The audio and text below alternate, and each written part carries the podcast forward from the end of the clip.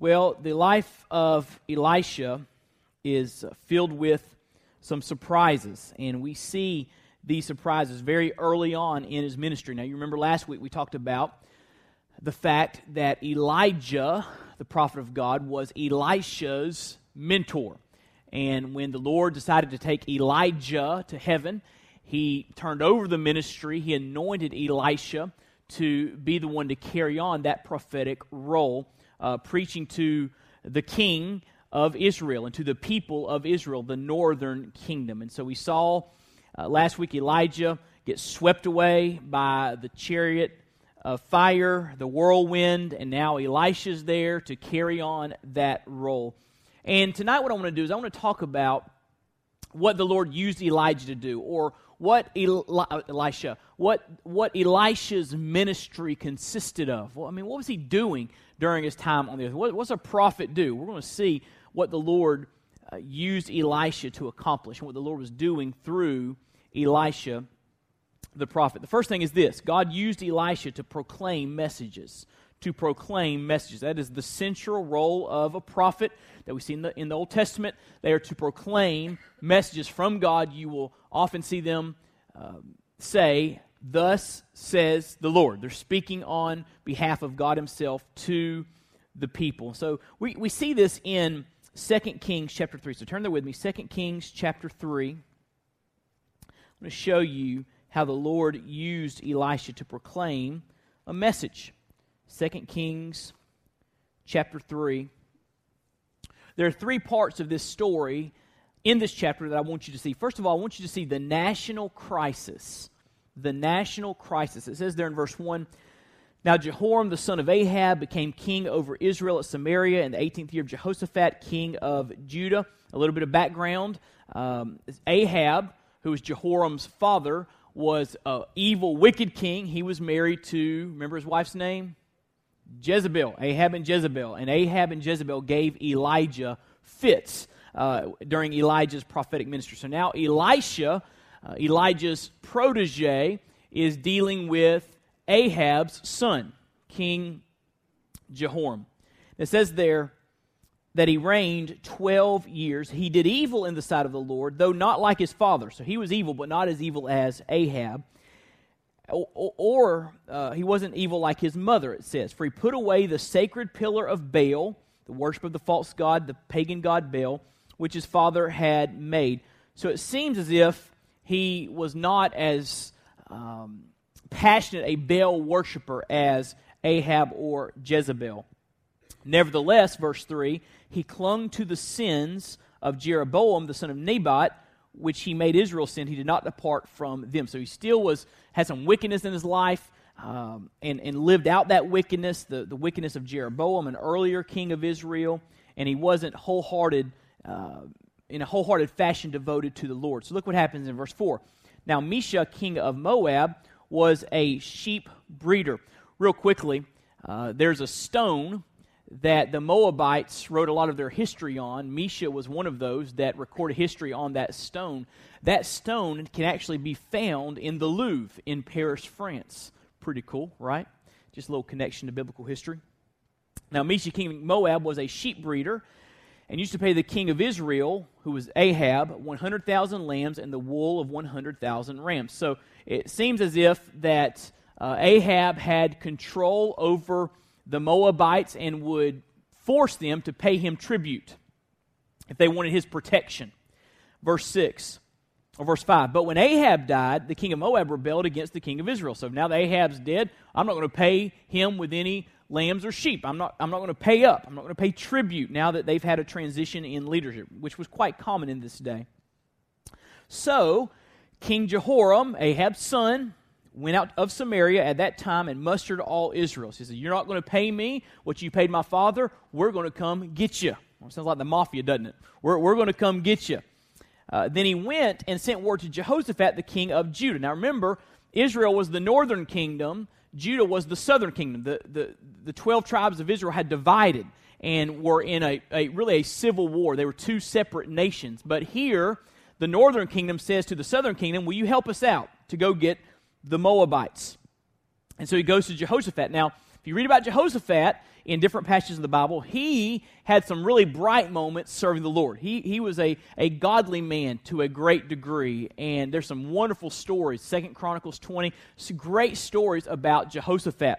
So he goes to Jehoshaphat and says, Will you go with me to get the king of Moab? He says in verse 7, King of Moab has rebelled against me. Will you go with me to fight against Moab? And he said, I will go up. I am as you are, my people as your people, my horses as your horses.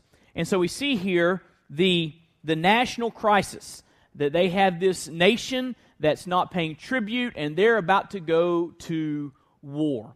Uh, and this, this setting is the setting for them to need a message from God. Because after the national crisis, we see a battle plan without guidance. A battle plan without guidance. Look what it says in verse 8. He said, Jehoshaphat, which way shall we go up? In other words, how are we going to attack the Moabites? Which, direction we want to, to, to go to attack that nation? And he answered, this is Jehoram answering, the way of the wilderness of Edom. So that's the battle plan. They're going to go through the wilderness of Edom. Now, this is going to turn out to be a very bad decision because look what it says in verse 9. So the king of Israel went with the king of Judah and the king of Edom. They made a circuit of seven days' journey, and there was no water for the army or for the cattle that followed them. Then the king of Israel said, Alas, for the Lord has called these three kings to give them into the hand of Moab. And so here's what happened they got lost. They decided to attack from the wilderness side instead of the north side, which would have been a better way to attack the Moabites. And during their trek through the wilderness, the king of Israel, the king of Judah, the king of Edom, uh, they got lost and they couldn't find water and they were about to perish from thirst. Now, Swade, why was this such a bad plan? It's a, it was a bad plan because they did not get any guidance for the plan. Now, notice there, Jehoshaphat says, I'll help you. What, what are we going to do? And Jehoram sets the direction. Not God, but Jehoram, this wicked king, sets the direction. Now, this is in direct contrast to how Jehoshaphat handled an earlier situation. Hold your place, but turn to 1 Kings chapter 22. 1 Kings chapter 22, verse 1.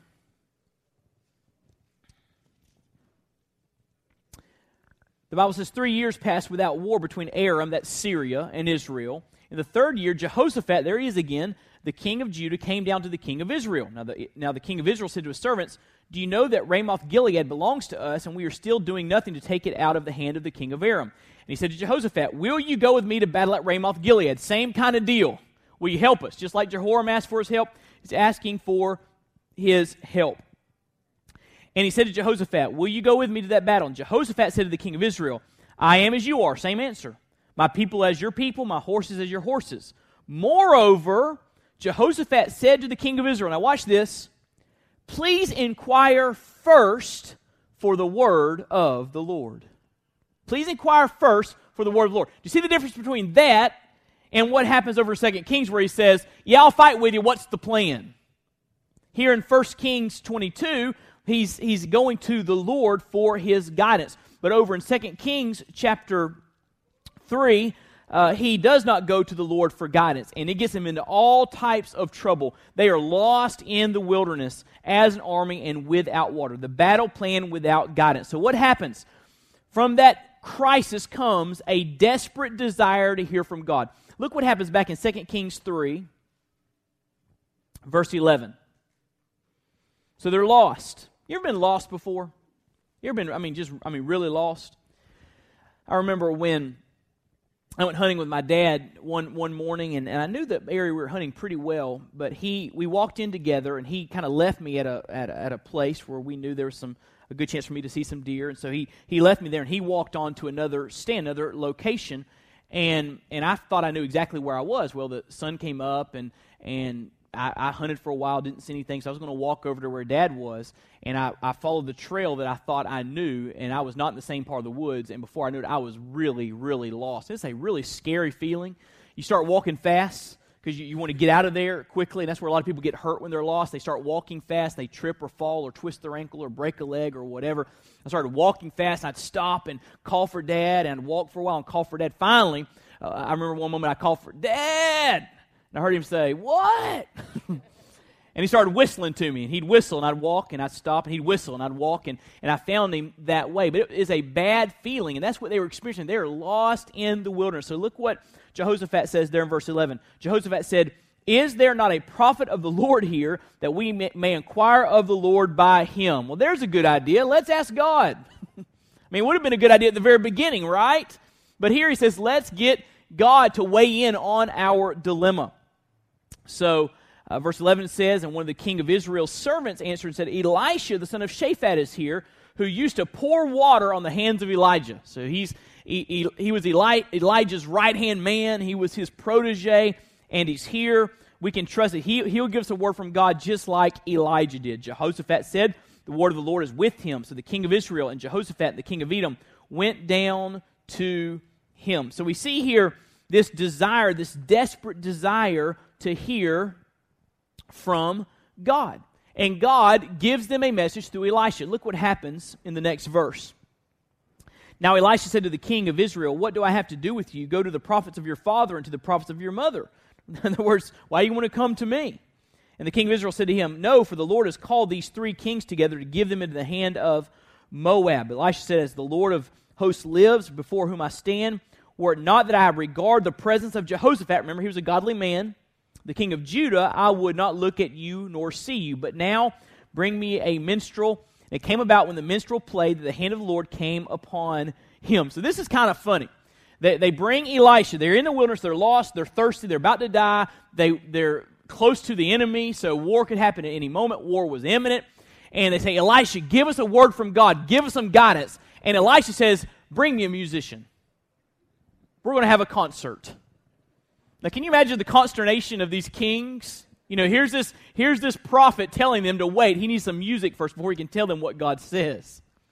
And it came about when the minstrel played some musical accompaniment that the hand of the Lord came upon him. So there's a connection here between music and, and God anointing him to give the message. That's probably an entirely different message. But the minstrel plays, the, the hand of the Lord comes upon Elisha. He said, Thus says the Lord. Here's God's message Make this valley full of trenches, for thus says the Lord, you shall not see wind, nor shall you see rain, yet that valley shall be filled with water, so that you shall drink, both you and your cattle and your beasts. In other words, I'm going to give you water without any kind of rain. Just, just all of a sudden, the valley is going to fill up with water. It'll be a, a miracle of God. Enough for your cattle and your beasts. This is but a slight thing in the sight of the Lord. He will also give the Moabites into your hand. Then you shall strike every fortified city and every choice city, and fell every good tree, and stop all springs of water, and mar every good piece of land with stones. It happened in the morning about the time of offering the sacrifice that, behold, water came by the way of Edom, and the country was filled with water. Then the rest of that chapter, they have this fight with the Moabites, and exactly what Elijah said was going to happen, or Elisha said was going to happen, is what happened. And so God gives them this message that that points them to uh, provision that points them to victory in warfare, and it's what they need to keep on keeping on and to survive and to win a victory in that day.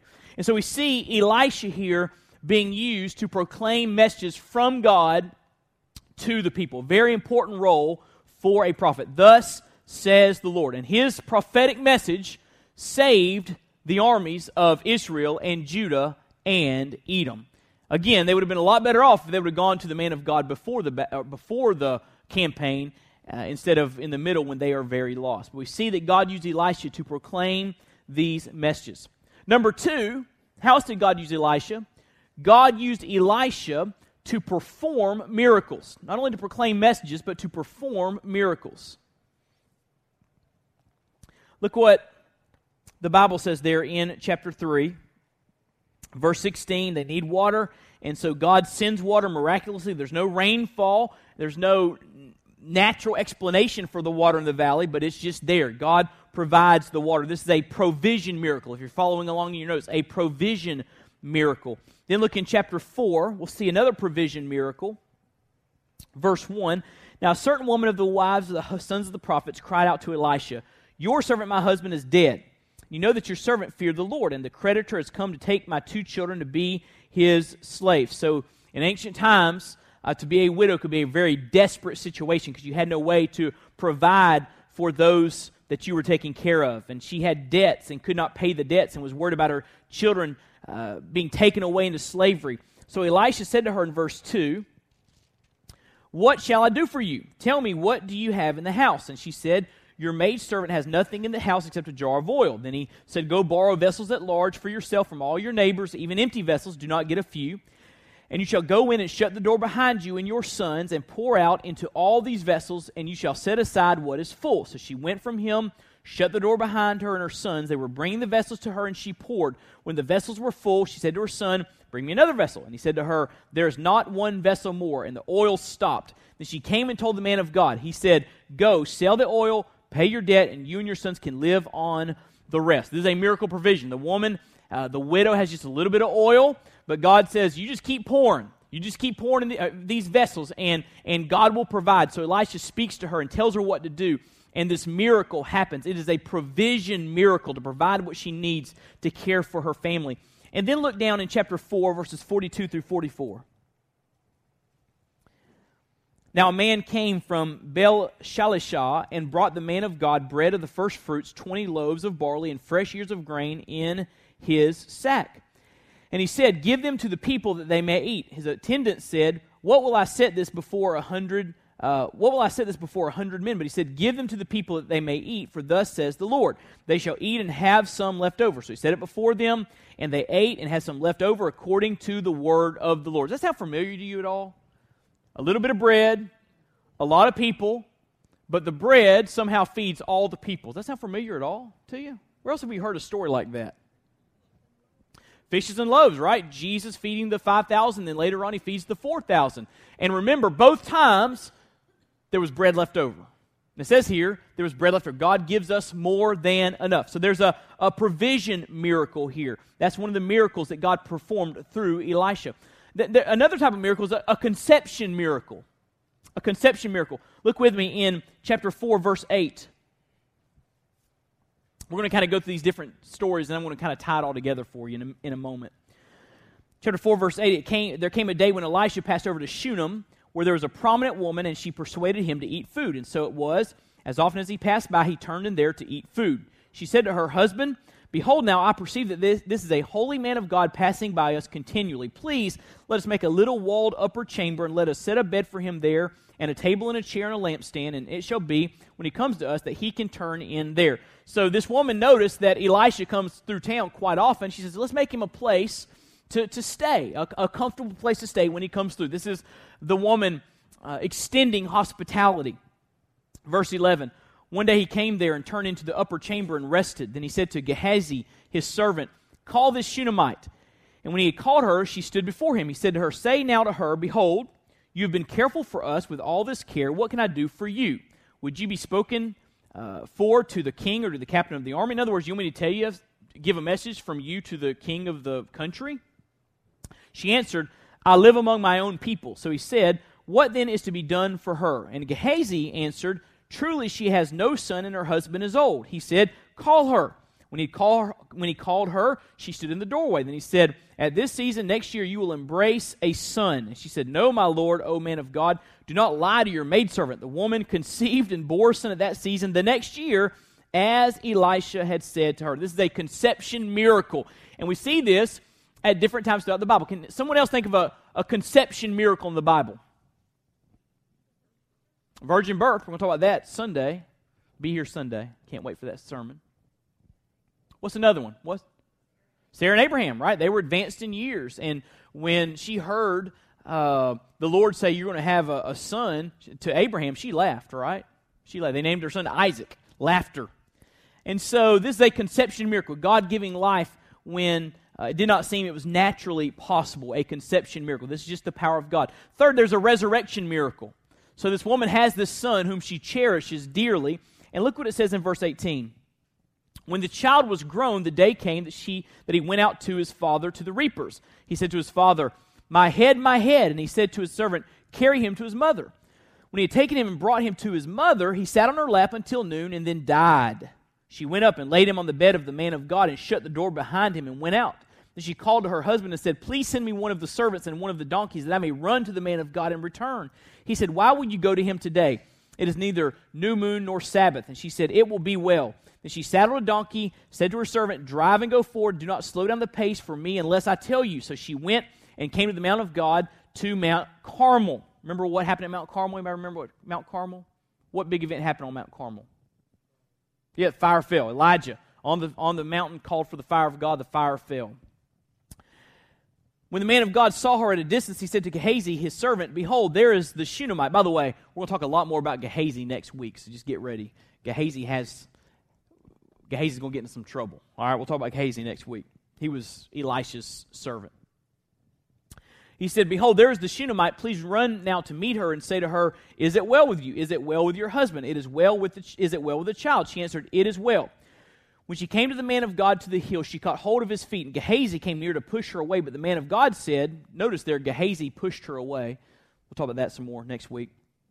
The man of God said, Let her alone, for her soul is troubled within her, and the Lord has hidden it from me and has not told me. Then she said, Did I, did I ask for a son from my Lord? Did I not say, Do not deceive me? In other words, I didn't ask for a son, so why would you give me a son and then let him die? She has real questions for God. Then he said to Gehazi, Gird up your loins and take my staff in your hand and go your way. If you meet any man, do not salute him, and if anyone salutes you, do not answer him, and lay my staff on the lad's face. The mother of the lad said, As the Lord lives, and as you yourself live, I will not leave you. In other words, she said, You can let Gehazi do his thing, but I want you to come, Elisha. Then Gehazi passed on before them and laid the staff on the lad's face, but there was no sound or response. So he returned to meet him and told him, The lad is not awakened. So Gehazi goes just like Elisha said, puts the staff on the boy's face, nothing happens. Could it be Gehazi had some character issues? Foreshadowing. All right? When Elisha came into the house, how many of you know that God God wants us to be clean and pure? And God w- works for through pure vessels. So, as a matter of fact, hold your place there. Turn to 2 Timothy with me real quick. I'm getting into my message next week, but it'll be okay because you won't remember it next week. Look at 2 Timothy with me.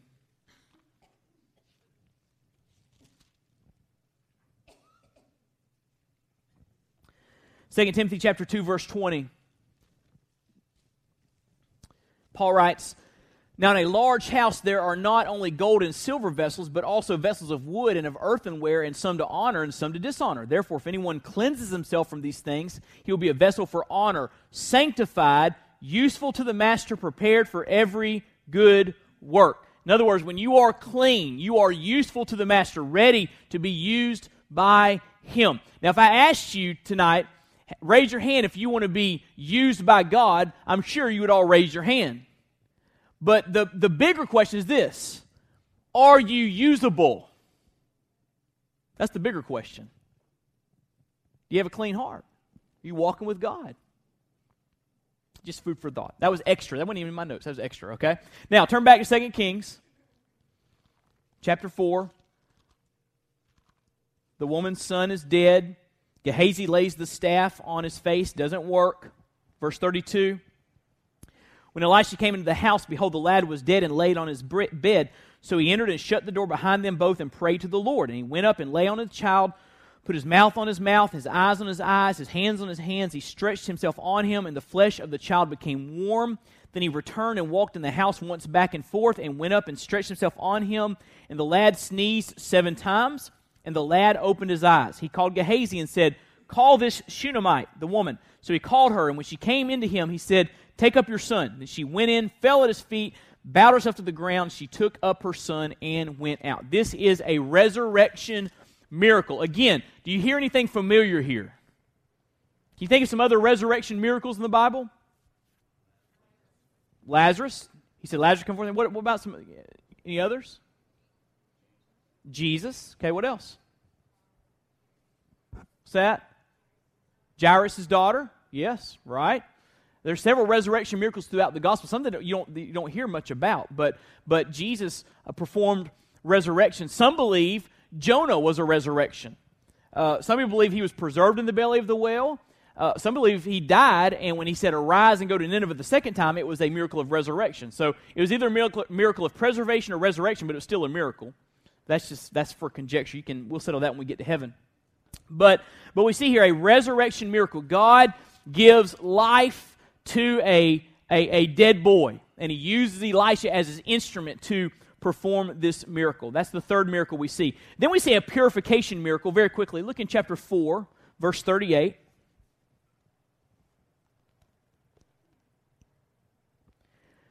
When Elisha returned to Gilgal, there was a famine in the land. As the sons of the prophets were sitting before him, he said to his servant, by the way, the sons of the prophets were a school of, of up and coming prophets. Was like a, almost like a seminary. All right, they're training for the prophetic ministry.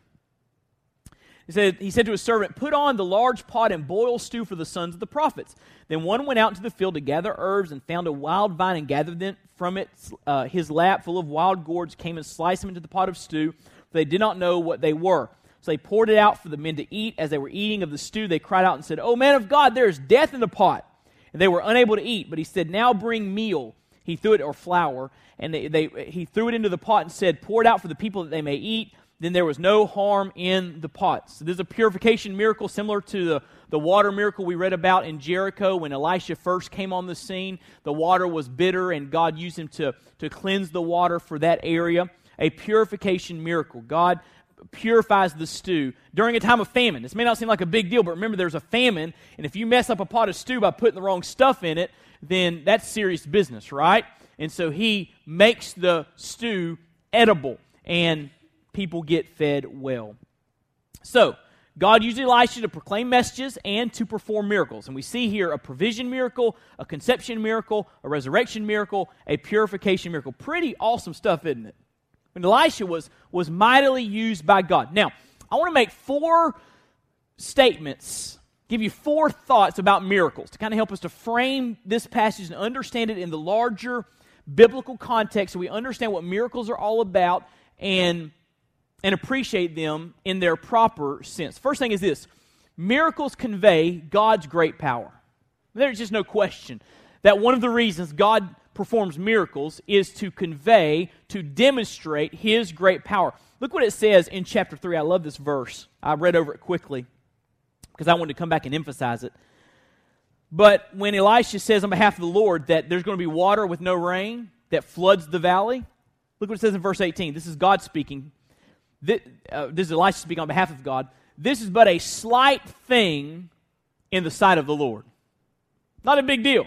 I'm going to give you water, and there's going to be no natural explanation for it. It's going to be supernatural. I'm going to flood the valley so you can drink, your cattle can drink, your horses can drink. It's going to be supernatural, but it's not hard for God. We need to understand these are some really tremendous miracles. I mean, some, some incredible things are happening through Elisha's ministry, but don't think it was hard for God. God's not straining here. This is nothing for God. Listen, he simply spoke and the universe leapt into existence, right? So, how hard is it for him to get some water into the valley? How hard is it for him to, to raise a boy from the dead or to cleanse some stew or to give an older lady who's beyond childbearing age a baby in her womb. It's not hard for God. God is all powerful, omnipotent. He has all of that. And these miracles in the Old Testament through Elisha, the miracles in the New Testament, they point us to remind us of God's great power. That's one of the reasons for miracles. Miracles ought to cause us to say, wow, what a mighty God. Uh, keeping that in mind, look in Matthew chapter 8 with me. Matthew chapter 8. I want to show you ex- a New Testament example of this. One of my favorite passages in the Gospels, Matthew chapter 8, verse 23. The Bible says, When he, Jesus, got into the boat, his disciples followed him, and behold, there arose a great storm on the sea, so that the boat was being covered with the waves. But Jesus himself was asleep uh, our associate pastor, Frank, and his wife Jerry, and just got back from uh, Israel. They were able to go on a trip over there, and he was telling us about it at staff meeting this week. And he said when they went across the Sea of Galilee, he said the waters were rough, so rough they almost canceled the, the boats going out. But they let the boat go out, and he said it was very rough water, so it gave you a good appreciation for what it's like to be in the middle of that sea with the, with the waters churning in the, in the bigger waves. That's what's happening here. A great storm arose on the sea, so the boat was being covered with the waves, but Jesus himself was asleep. And they came to him and woke him, saying, Save us, Lord, we are perishing. He said to them, Why are you afraid, you men of little faith? And he got up, rebuked the winds and the sea, and it became perfectly calm. Now look what happens in verse 27. The men were amazed and said, What kind of a man is this that even the winds and the sea obey him? That's the response God was looking for. that, that's the point. What kind of a man is this? They were, they were in awe of his great power. Wow. I mean, he just got up and said, Stop blowing, wind, die down, waves, and it happened. That's amazing power, is it not? If you don't think it is, next time there's a thunderstorm, walk outside and say, Stop. See how that goes for you. All right? But that's the point. Miracles convey God's great power. They're there to, to cause us to stand in awe at who He is and what He's done. Secondly, miracles can be national, corporate, by corporate I mean a group of people, or individual in scope. One thing I really appreciate about the miracles of the Bible. They can be national, they can be corporate, they can be individual in scope. Back in 2 Kings, we see all of those. We see a national miracle. He gives the three armies water, right? That's a national miracle. We see a corporate miracle. There's a, a group of prophets, a seminary of, of prophets, a school of prophets, and God provides for them purified stew so they could eat. That's a, a corporate miracle, a smaller group, not on a national scale, but on a, a smaller group scale. But then miracles are individual in scope. He gives a, a widow woman provision so she can pay her debt and not have to sell her children into slavery or, or have her children taken away from her into slavery. And so we see here that national uh, miracles can be all of those national, corporate, or individual in scope. In other words, not only do miracles convey his power, they also convey his goodness. These things are all good things, aren't they? To help. They, he helps Israel and Judah and Edom. He helps this widow woman. I mean, she had real needs in her life. He met her needs miraculously, but he met her needs.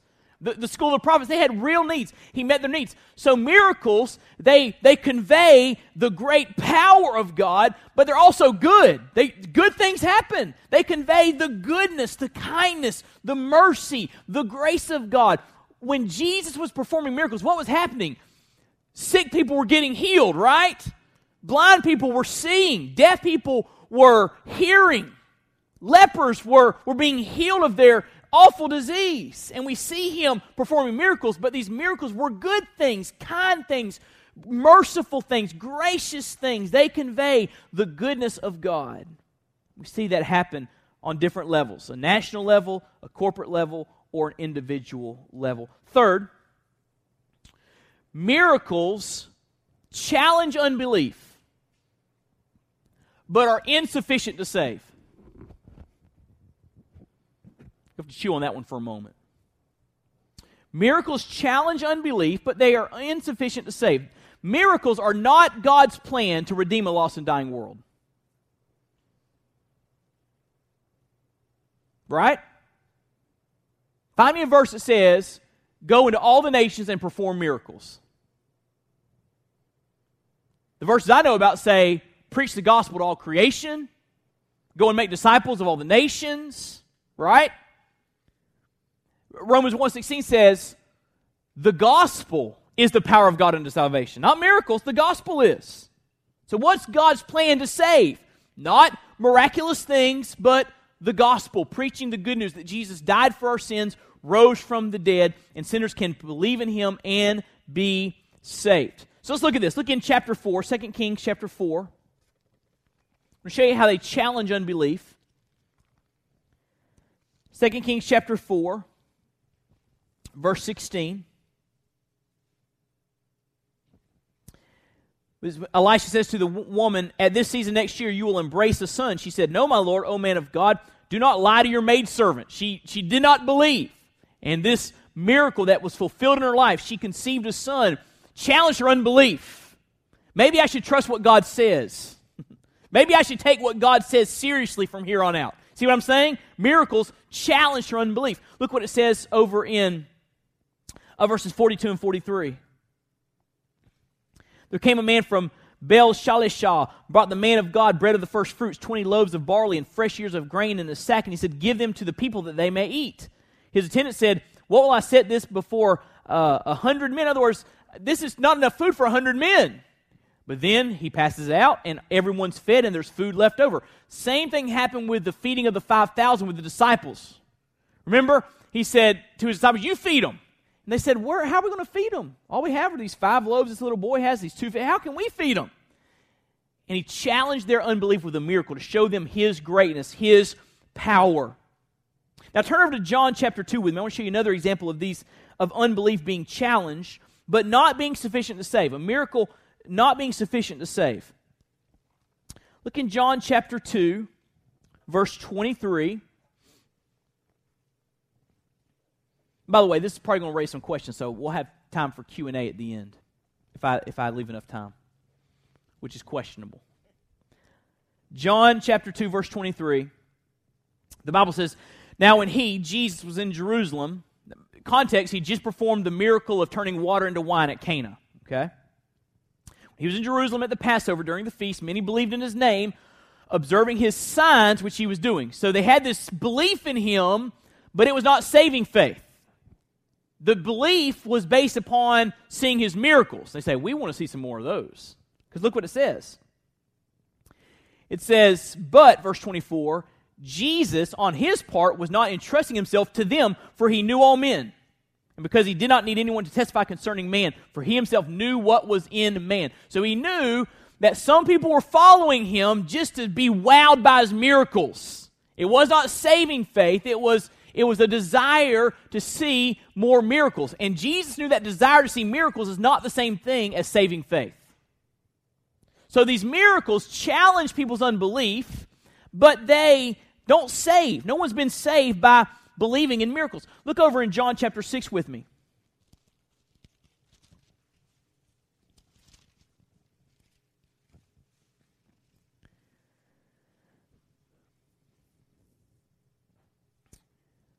The Bible says in John 6 25, when they found him on the other side of the sea, they said to him, Rabbi, when did you get here? These were disciples talking to Jesus on the other side of the Sea of Galilee.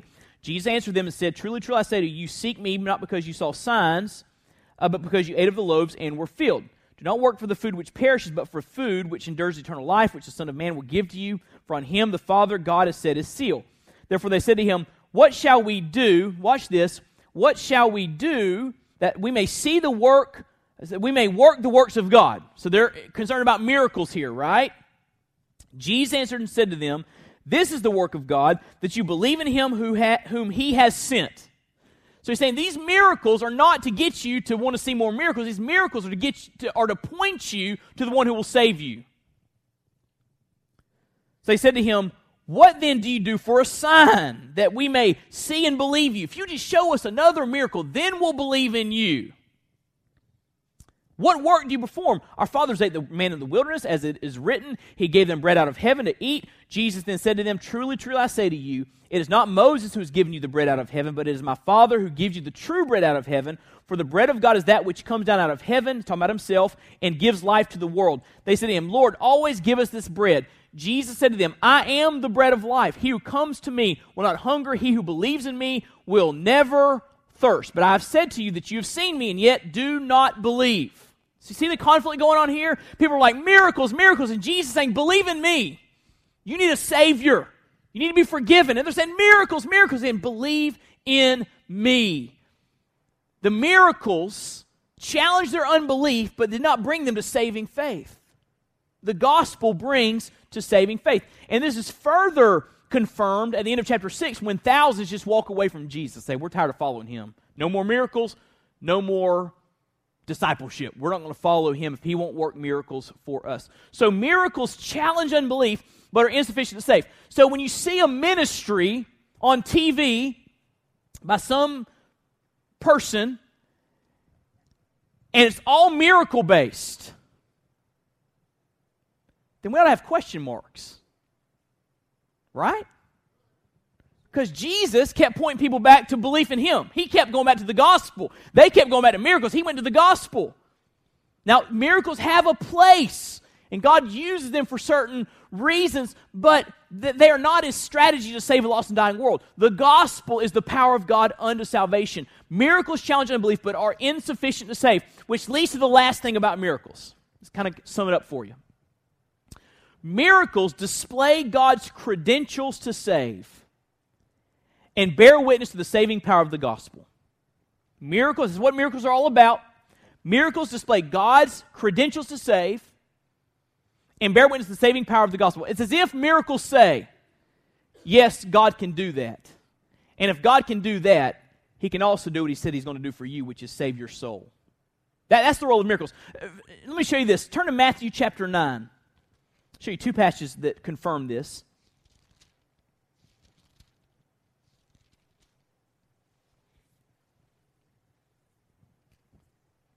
Verse 1 Getting into a boat, Jesus crossed over the sea and came to his own city, and they brought to him a paralytic lying on a bed. Seeing their faith, Jesus said to the paralytic, Take courage, son, your sins are forgiven. Some of the scribes said to themselves, This fellow blasphemes. And Jesus, knowing their thoughts, said, Why are you thinking evil in your hearts? Which is easier to say, Your sins are forgiven, or to say, Get up and walk.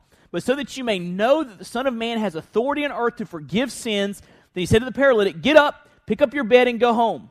He got up and went home, and the crowd saw this. They were awestruck and glorified God who had given such authority to men. So Jesus saying, I'm going to perform this miracle to show you I have the power to forgive sins. If I can make him walk, I, I, it conveys that I'm God. If I'm God, I have the authority to say your sins are forgiven based upon your belief in me. And so this miracle was, was, a, was a credential to show that he has saving power and saving intentions. Turn to Hebrews chapter 2 with me. Hebrews chapter 2.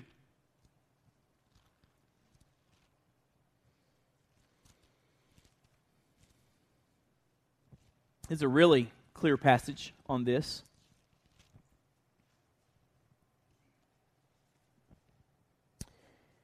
Hebrew chapter 2. Look in verse 3. How will we escape if we neglect so great a salvation? Talking about the gospel. If we, if we ignore the gospel message, if we don't listen to the message of Jesus, how are we going to escape God's wrath? answer is you can't. After it was at the first spoken through the Lord, the gospel spoken through the Lord, it was confirmed to us by those who heard, God also testifying with them, both by signs and wonders, by various miracles, and by gifts of the Holy Spirit, according to his own will. So it's clear that as the gospel went forth in the days of Jesus and the apostles, God accompanied that preaching with miracles as testimony that his saving power was real. Let me say it like this Miracles get folks' attention, but they don't save folks. And God will often use a miracle, listen, to get somebody's attention, but then they've got to respond to the gospel to be saved. Does that make sense? Let me give you an example. I've been to India twice now, and my first time to India, we were speaking in some churches. And it was customary when you had a, a guest preacher in your church that after the, the teaching time was over, folks would line up to come talk to you. And they would talk to you about their life, what was going on, and they would ask for prayer. And so it was customary. We would stand there at the front of the church after service and just lines of people, and just you would talk to them, and they tell you what their needs were, and you would pray or lay hands and pray over them. So we did a lot of that in India. And so we got to hear a lot of stories of Indian Christians. And almost everyone I heard that told me their testimony came to faith in Christ after either personally being healed of a disease in the name of Jesus or having a loved one healed of a disease in the name of Jesus or sickness or a malady. I mean, almost to a person. They, some story goes something like this My son had this you know, this uh, lung ailment and struggling to breathe, and he was young, and we had no money for medicine, and we could not get health care. And I met Pastor so and so, and he came to my house and he prayed over my son in the name of Jesus Christ. My son was healed. Then what happened? They said to the pastor, Tell me what you, tell me, share with me about this God. And so what would the pastor do? He would share what? The gospel and that person would receive the message and be saved. See how that works? Notice that when they said, okay, you got my attention now, give me another miracle. That's not what, that's not what happened. You got my attention now, I want to hear about your God. There's a huge difference there. A huge difference. And, and, and these, these miracle working ministries, which are really a bunch of sham, but that's a whole entirely different sermon. These miracle working ministries on TV, it's all about the next miracle, isn't it? It seems like there's never a clear gospel presentation. The miracles are the thing, not the gospel. Miracles point to the gospel. Miracles are in the Bible called a sign. If I'm driving down to Jackson, I go down there all the time for different meetings and things. And I'm driving down to Jackson on Interstate 55, heading south, and I see a sign that says 120 miles to Jackson. I don't get out and say, I'm here. I'm, I'm ready for my meeting. That would look silly, standing on the side of the road, right? I know the sign's not the final destination. It, it's pointing me to the final destination. Miracles are signs. They're pointing beyond themselves to the gospel, pointing beyond themselves to the one who saves the bread of heaven, Jesus Christ. So miracles are not the final deal. They always are pointing beyond themselves. Got that? So miracles display God's credentials to save and bear witness to the saving power of the gospel. I think that's a good way a, a biblical way, a balanced way to think about miracles. Okay. One more thing, and then we'll take some, some questions. We've talked about Elisha's ministry, proclaiming messages and performing miracles. God used him in magnificent ways, and we're going to see some, some, some more cool stuff in the coming weeks. But I told you Sunday that the entire Bible is about Jesus. Remember that? So the entire Bible, Genesis to Revelation, is all about Jesus. It's all one big story of, of how God plans to rescue humanity through his son Jesus Christ. So in some way, shape, or form, all the Bible, not just the New Testament, all the Bible is about Jesus Christ because he's the culmination of God's rescue plan. He is the rescuer. He is the redeemer. So we want to read the Bible through those lenses. And I talked Sunday about types of Christ. You know, you see these pictures of Christ in the Old Testament and about prophecies that are fulfilled and about covenants that are fulfilled and all of that. And, and I, I really want you to, to learn to read the Bible in that way. I think your Old Testament reading will be much richer if you are looking through those lenses at God's Word. So I'm studying this passage, these two chapters, and I think, where's Jesus in this? Is there any connection here to Jesus? I mean, some of the miracles sound really familiar, right? Feeding the bread and, and the, the resurrections. It sound really familiar, but is there, is there a connection here? And uh, I, I, began to think through it, and, and I came to some really neat conclusions. Turn with me to Malachi.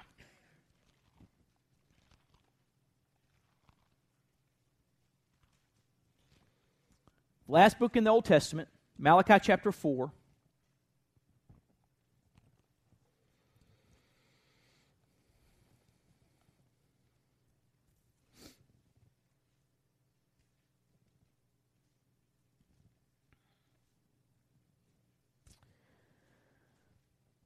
verse 5. Malachi chapter 4, verse 5.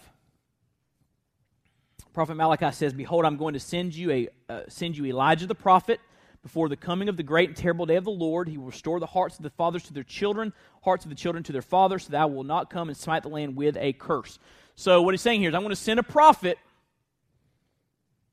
and he's going to prepare the way. Okay? Now, who's this talking about?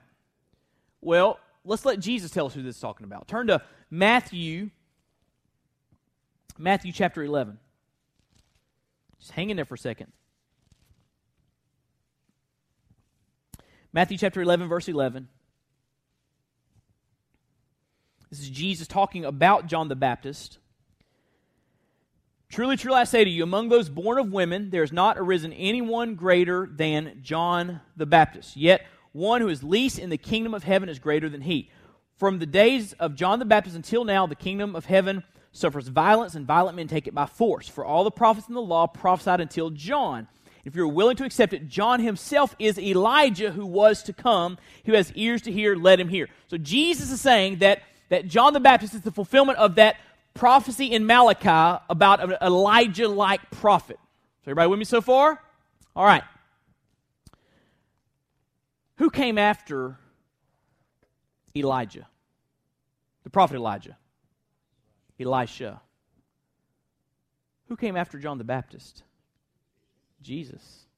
Jesus is to John the Baptist what Elisha was to Elijah. There's, I believe there's a direct connection there. And there, I believe Elisha's ministry is a picture of, of the ministry, the, the miracle ministry, and the, the, the, the message ministry of Jesus Christ. Just like Elisha was used by God to proclaim messages and perform miracles, Jesus had the same mission and ministry. Did Jesus proclaim messages while he was on the earth? Give me some of the messages Jesus proclaimed. What's that? Love your, love your brothers, love yourself. What are, what's some, what are some messages that Jesus proclaimed? All hearts, mind, soul. John 3.16, for God so loved the world, gives his only begotten Son. Sermon on the Mount, right? Matthew 5 through 7. Uh, the the uh, Mount Olivet Discourse, which is about end times scenarios. I mean, Jesus gives all these wonderful messages from the Lord. He was God on earth speaking on behalf of his Father. But he also performed miracles. He performed um, provision miracles. He performed resurrection miracles. Jesus Christ uh, fulfilled, I believe, the pictures that Elisha shows us in the Old Testament. It's just a neat thought that, that Jesus, in your notes, Jesus is the greater Elisha. Elisha is just a picture, a foreshadowing of what was to come. And Jesus came and did it all to perfection and came to seek and to save that which was lost. I believe there's that neat connection there. I got excited studying that for this for this message.